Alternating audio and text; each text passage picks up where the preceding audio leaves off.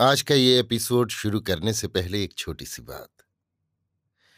क्या आप भी अपना पॉडकास्ट बनाने की सोच रहे हैं? तो एंकर ट्राई कीजिए। ये पॉडकास्ट बनाने का सबसे आसान तरीका है। नंबर एक, ये फ्री है। नंबर दो, इसमें कई सारे ऐसे टूल्स हैं जो आपको अपने फ़ोन और कंप्यूटर पर रिकॉर्ड और एडिट करने की फैसिलिटी देते हैं। नंबर तीन आप अपने पॉडकास्ट को डिस्ट्रीब्यूट भी कर सकते हैं, जिससे इसे स्पॉटिफाई और दूसरे प्लेटफॉर्म पर सुना जा सके। तो डाउनलोड कीजिए फ्री एंकर ऐप या विज़िट कीजिए एंकर डॉट एफ़ पर अपना पॉडकास्ट स्टार्ट करने के लिए। ये तो थी एक छोटी सी जानकारी, और अब शुरू करते हैं एपिसोड का सिलसिला। तो आज के एपिसोड में लीजिए सुनिए सूर्यकांत त्रिपाठी निराला के लिखे उपन्यास प्रभावती का भाग दो, मेरी यानी समीर गोस्वामी की आवाज़ में। गंगा के उत्तर तट पर दलमऊ महानगर धवल धामों के मस्त्रण दल वाले विशाल पुष्प जैसा खिला हुआ है। दलमऊ या डलमऊ रायबरेली ज़िले का प्रसिद्ध कस्बा है। ये रायबरेली का एक सब डिवीज़न भी है।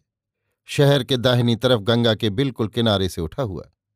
एक छोटी सी पहाड़ी की तरह के काफ़ी ऊँचे मिट्टी के स्तूप पर चारों ओर से दो मील तक दृढ़ दीवार से घिरा एक प्राचीन दुर्ग है, जो इस समय गत गौरव के समाधि रूप में परिणत है। प्रचलित लोक कथाओं के अनुसार इस पर गोप राजाओं का अधिकार था। ये भी कान्य कुब्जेश्वर के मातहत सरदारों में थे। आज गोपवंश अपना यादव क्षत्रिय के रूप से परिचय देता हुआ इस किले को प्राचीन इतिहास का एक केंद्र मानता है। बाद को ये किला मुसलमानों के अधिकार में आया। पश्चात अंग्रेज़ों ने इस पर कब्जा किया। इसकी इमारतें इस समय नष्ट हो चुकी हैं, फिर भी परिचय के लिए यथेष्ट चिन्ह वर्तमान है। इसके ऊपर से दूर तक फैला हुआ गंगा का दृश्य, उतरकर जल और स्थल से मिला हुआ आकाश बड़ा सुहावना मालूम देता है। कले के यौवन काल में शहर की बड़ी आबादी थी। गंगा के किनारे होने की वजह से व्यवसाय का भी बहुत बड़ा केंद्र था। पहले रेल तथा अच्छे मार्ग न होने से भारत का अधिकांश व्यवसाय जलपथों से होता था। इनमें गंगा का पथ सर्वश्रेष्ठ था।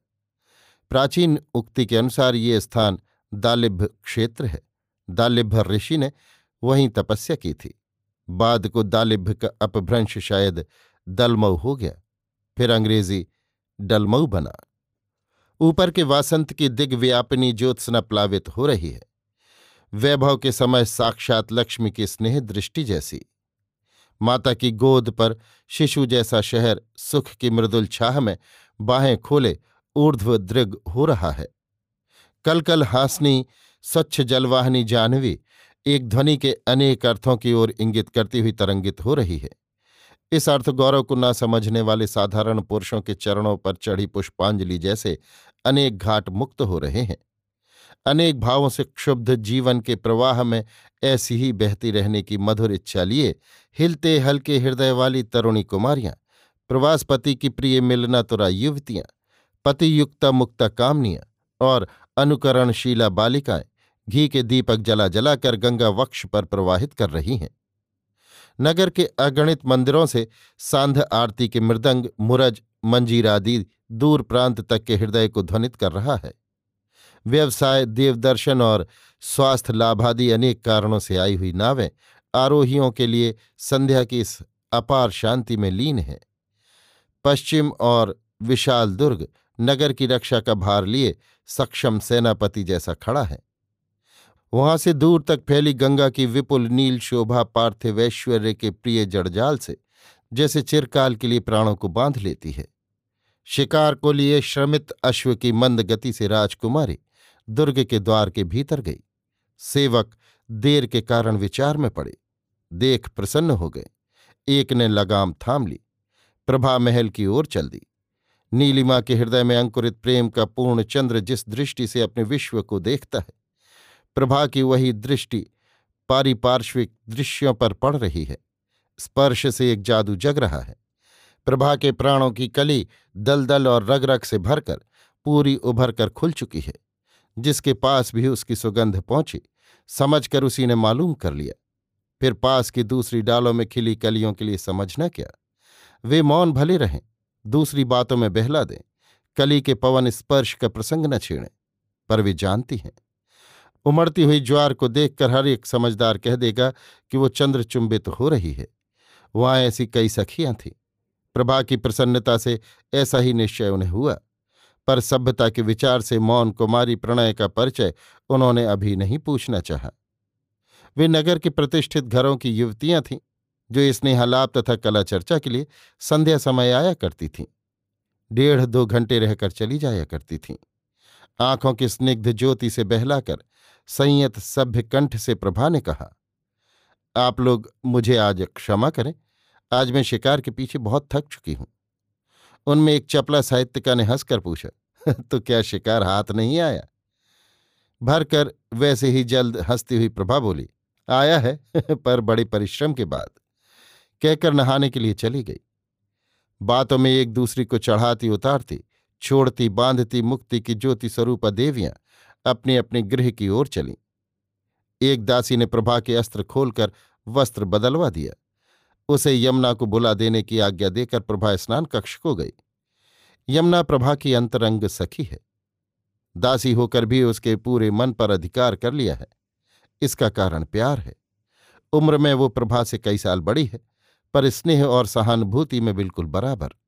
स्वभाव आकाश की चिड़िया का जैसा है, जिसने प्रभा के रंगों में अपने को बहा दिया है। कलरव और आनंद जिसके अस्तित्व को पूर्ण किए हुए है खबर पा यमुना प्रभा के पास आई।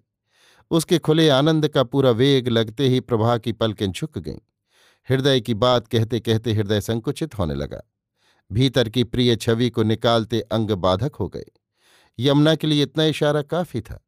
हंसकर बोली, आज आपकी तबीयत अच्छी नहीं मालूम देती। गूंजती मक्खी जैसे फूल के लिए उड़ी, पर फूल न मिलने पर उदास लौट आई। प्रभा मुस्कुराई, बोली और तुम्हारे गालों में तीन पंजे कसे, तब बेचारी को कुछ रस मिला। होगा, यमुना बोली, कि फूल पर बैठने की वजह गूंज बंद हो रही है।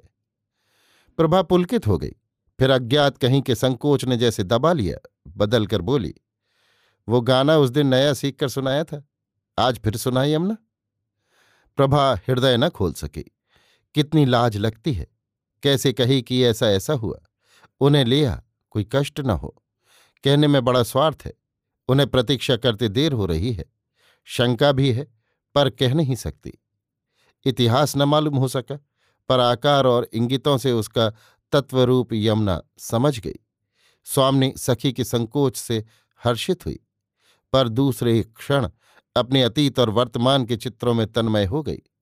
उनकी स्मृति, दुख की रूखी छाया की तरह, उसके देह और प्राणों को निश्चेष्ट जड़ीभूत करने लगी।